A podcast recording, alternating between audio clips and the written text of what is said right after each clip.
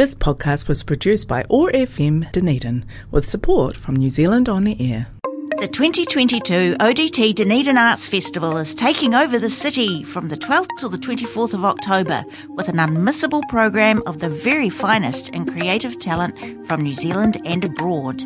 This year's lineup will wow first timers and festival aficionados alike with an incredible range of music, cabaret, theatre, circus, dance, comedy, visual arts, and more. Secure your tickets today from the Dunedin Arts Festival.co.nz and the Regent Theatre box office. The 2022 ODT Dunedin Arts Festival, October 12th to the 24th. Well, a highlight of the Dunedin Arts Festival theatre program will undoubtedly be A Boy Called Piano, which tells part of the life story of Fa'amoana John Luafutu, more particularly his time as a state ward in the 1960s. It expands on a family story that first came to light with the creation of the acclaimed stage work The White Guitar, which featured Fa'amoana and his sons Matthias and Malo, whom many of you will know as rap artist Scribe. It's a production that's taken an interesting and multi-directional path on its way to Ōtepoti Dunedin. Let's find out more with Nina Nawalowalo, artistic director and co-founder of Wellington-based Pacific theatre company The Conch, and producer Catherine Wyeth. Uh, uh, kia ora, good to have both of you with us. Oh, Bula vinaka, lovely to lovely to be with you. Nina, let's start with you what was your first introduction to the Luafutu family and its story? A great question. Um, sort of nine years ago, but no, it's actually over 20 years. Uh, Tom McCrory, who's the executive producer of The Conch, um, and my husband, he was the um, head of movement at the Toi Whakaari New Zealand Drama School, and Matthias um, came through as a student, and um, and he, you know, like some students, they don't always make it all the way through, and and he had different struggles. And within his within the sort of beginning of the third year, he left, and he left this book in uh, Tom's pigeonhole, a boy called Broke, and it was his father's book, Fa'amoana's book that he wrote in jail, and it was his sort of way of explaining, you know, why he couldn't sort of go on with the course and what his life was, a whole background into his life. And, um, and we had that book on our bookshelf for a long time. And then when we were looking for what's the right story, we, um, you know, we sort of rediscovered it and that, and we reconnected with Matthias and that opened up, um, a great relationship uh, with the Christchurch Arts Festival actually that commissioned it for themselves being a Christchurch family. Um, and and looking at the fact that um, you know Fa'amoana playing um, telling a gen- his generational story, and um, and that sort of birthed the white guitar, and we sort of it started in the 1950s when he first came as a child, and it went all the way through um, to the Christchurch earthquake, which was, you know, that sort of real significance for the city itself. Mm. And um, from that relationship and the touring, um, you know, the boy called piano sort of came from the white guitar in the sense of putting a lens further into a specific moment of when he was a child in state care. Yeah. So that's it sort of in a nutshell. Catherine, you came to the conch a little further along the track. Yes, that's right. I um, I came into the conch Fano in 2019 when they had already, Tom and Fa'amoana had already written the script for the play A Boy Called Piano, and they were in, we were in sort of early development leading up to the development season. So I, I came in to produce the development season of the work. And it's been such a privilege to, you know, to be in that position of being able to be in the room and alongside Nina and Tom and Fa'amoana and Matthias and Tane, Fa'amoana's grandson, and their whole aiga as they just with such courage and grace bring this their true story into the light. And you know it's it's such a, a deeply meaningful thing and so so brave uh, to share the story because you know it's um the revelations that they make had at the time never been made before. And the country was in complete denial about the you know atrocities of the boys homes. And um, so for if i wanted to stand there as a survivor and in his authentic voice and as a master storyteller alongside Nina and her, you know, incredible craft to weave this beautiful story um, and present it in that way, it truly it truly just raises the visibility of survivors, um, and that's what's been so meaningful to be involved in this journey. Is that you really feel that people who see it, who've been on that journey themselves, do truly feel seen and represented, and that's very much what Fa'amoana wished by mm. telling the story, by sharing the story, was to be a voice for all of those voiceless survivors who have never gotten their chance. Yeah, the timing is really interesting, isn't it? I mean, uh, politically and otherwise, uh, with the royal inquiry into abuse into care being so topical now. But but Nina, you can't have known just how the stars were going to align in that regard in terms of it being such a topical uh, issue now. Yeah, no, I mean, it is absolutely amazing. I mean, in 2019, when we did the development season at BATS, um, the Royal Commission, uh, you know, really heard about the play, and all of the commissioners and a huge team flew down from Auckland because they, you know, they saw it as a, that they came to look at it to do with the material, but then they asked to partner with us because they realised it was a really great vehicle to um, to have a man who's willing to tell his story, who is a survivor, and um, and how to get that story out to other survivors and how to encourage people to come forward. And it's actually, you know, it's a theatre piece, it's a documentary now.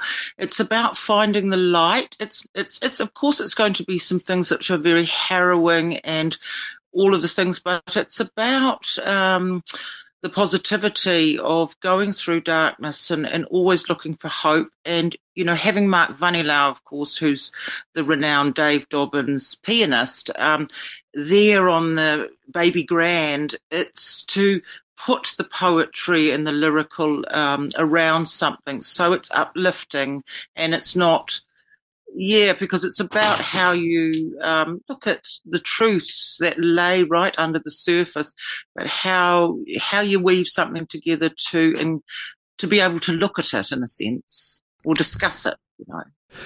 COVID has played its hand in so much of the performing arts. In this case, the production had to pivot significantly just when it was first set to tour. And the result was you got to tell the story in different ways. Uh, in, a, in an odd way, you know, is that something that you now are happy about? Catherine, perhaps you could ask answer that one.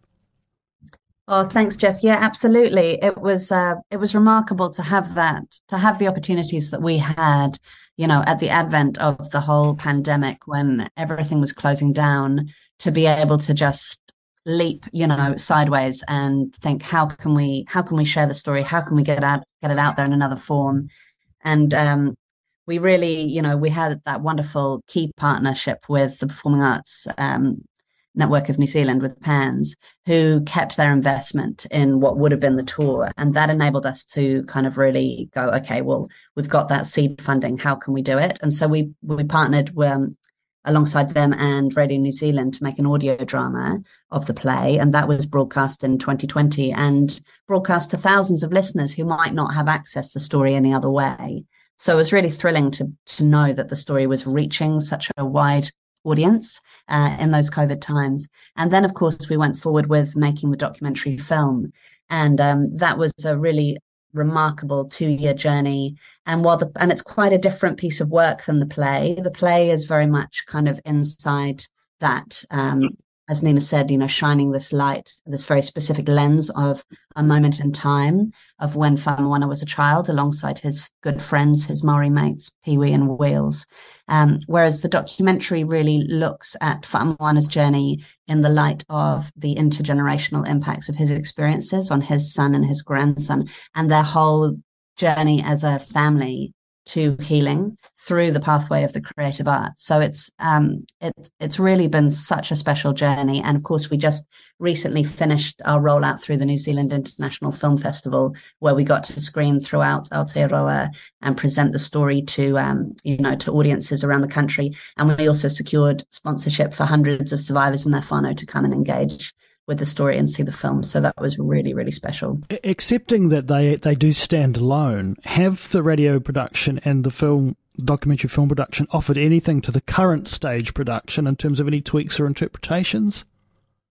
Oh, absolutely. Because I think, you know, when you're able to hear the story in a different form, you learn, you know, you learn so much about um, the refining of, you know, the refining of, of, of, the way something's told. So definitely with the radio play, we, it, it made us really look at the structure of how we were telling it. Um, and also with the documentary, I think that um, relationship of film and live performance is so interesting.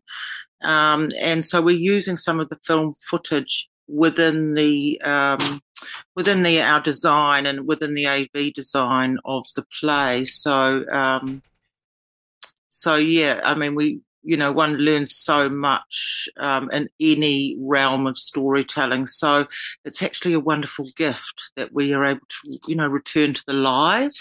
And, and bring all of that learning um, with us. Yeah. Music too, and that was always part of this, but why? Uh, well, I suppose um, music because um, you know we're trying to get to the soul of people. We're trying to um, you know, piano itself, like a boy called Piano. Uh, piano was um, John's mother's first love when they were in Samoa, and he was called Piano.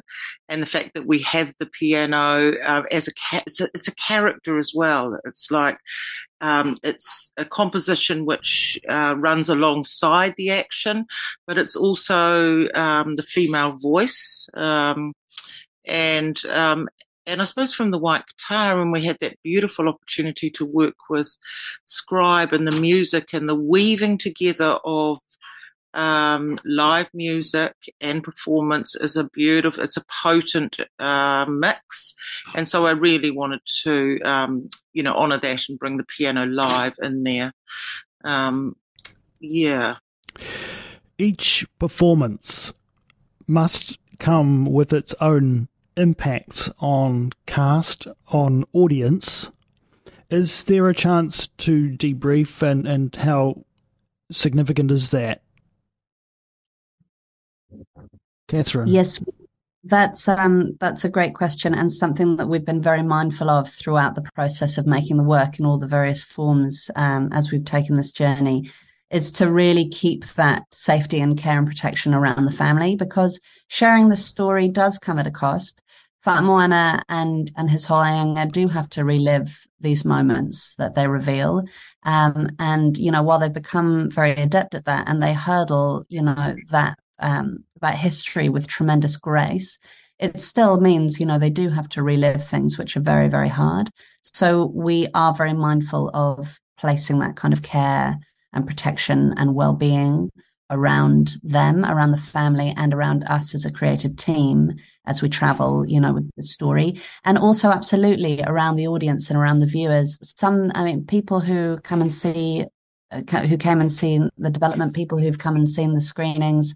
Um, they've been deeply impacted, profoundly impacted. And I think, especially if they have members of their own whānau who've been through similar experiences or been through similar experiences themselves, it can be a lot, a lot to process. So that um, the conch is always very focused on talanoa, on having the opportunities to engage directly with the family and the team, you know, in the space to speak directly. We really welcome that. So, and that happens, you know, at almost every performance where the audience members will stand up and mihi the luafutus, you know, just and share some of their responses. And that in itself, I think, is deeply powerful and deeply healing. But we, yeah, we are looking at various ways that we can place that protection. At the screenings, we actually had the Royal Commission come alongside us to provide well-being support. So clinical support staff were available on site to speak to any audience members who might have needed, required, you know, sort of immediate counselling.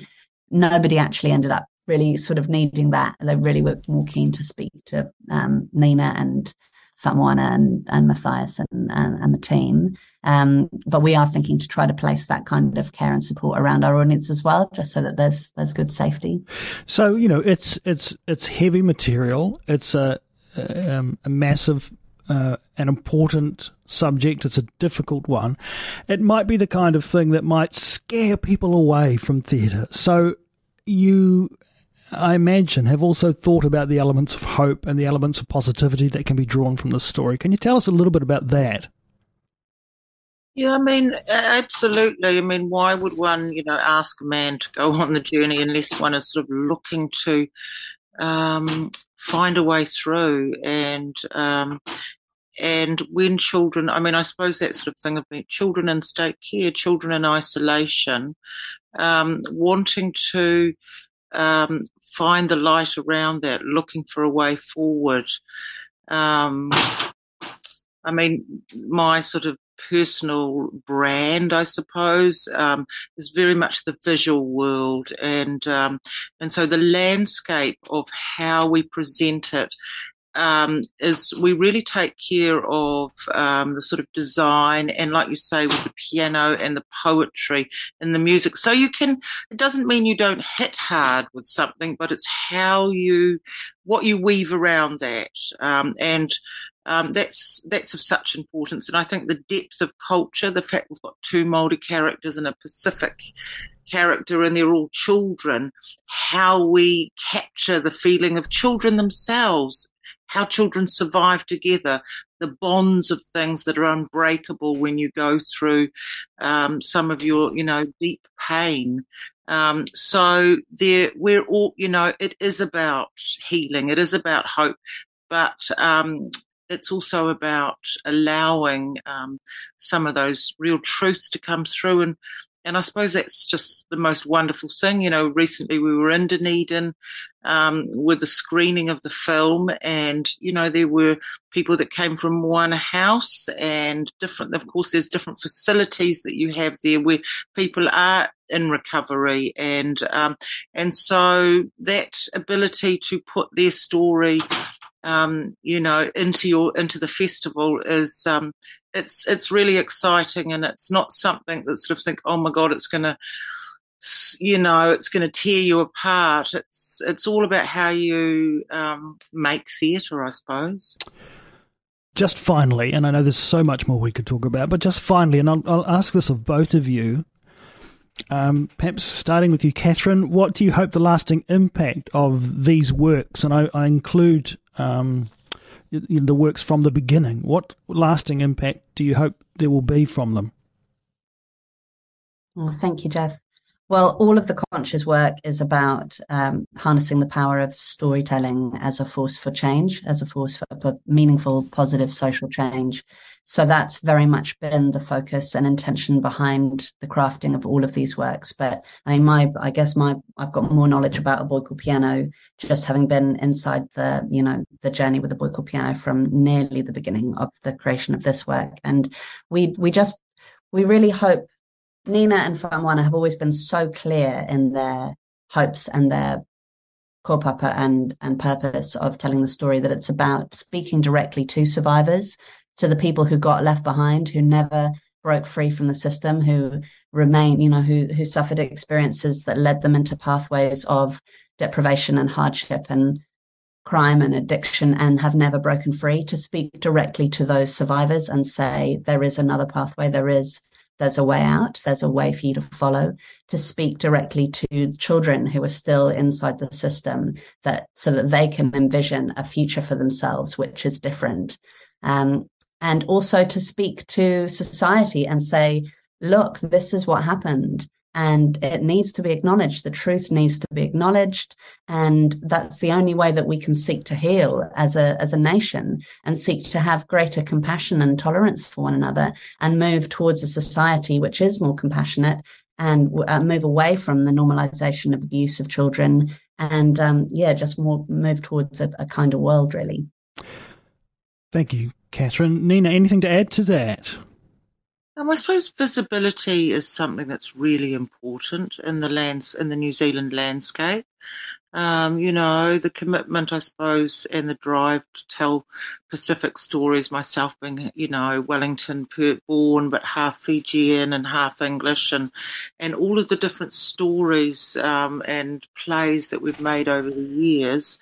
Um, but this is, you know, it is political, and it's about having that freedom which the arts bring, that you can have conversation or you can explore things that you may not be able to um, so much in the media and in different and how things are represented. And um, so I suppose it's about bringing the voice of the voiceless. Um, it's about um, the visibility of Pacific people and people that, you know, it's not just always the success stories. Sometimes we have to tell all those hidden stories. They're hidden for a reason, you know. Um, and I think it's really about that and healing. Um, and just sharing, uh, sharing that with the country, um, which I just think brings great dialogue. And, uh, you know, we have these wonderful pathways um, with um, the Royal Commission, with corrections, the idea to try and get it into prisons. So it's the film that is, and so it's it's that vehicle. It's just that vehicle to be able to have a direct voice of a survivor speak for himself. Yeah, so it's exciting. We we you know we so look forward to um, bringing the story down to Dunedin. A Boy Called Piano performances at the Regent Theatre on October the 13th and at the Oamaru Opera House on the 15th of October. Go to dunedinartsfestival.co.nz to secure your tickets. Nina Nawalowalo and Catherine Wyeth, thanks so much for taking some time to join us on Otago Access Radio. Thank you so much for having us. Wonderful. Thank you. Kia ora. The 2022 ODT Dunedin Arts Festival is taking over the city from the 12th till the 24th of October with an unmissable program of the very finest in creative talent from New Zealand and abroad. This year's lineup will wow first timers and festival aficionados alike with an incredible range of music, cabaret, theatre, circus, dance, comedy, visual arts, and more. Secure your tickets today from the Dunedin Arts Festival.co.nz and the Regent Theatre box office. The 2022 ODT Dunedin Arts Festival, October 12th to the 24th. This podcast was produced by OAR FM Dunedin with support from New Zealand On Air.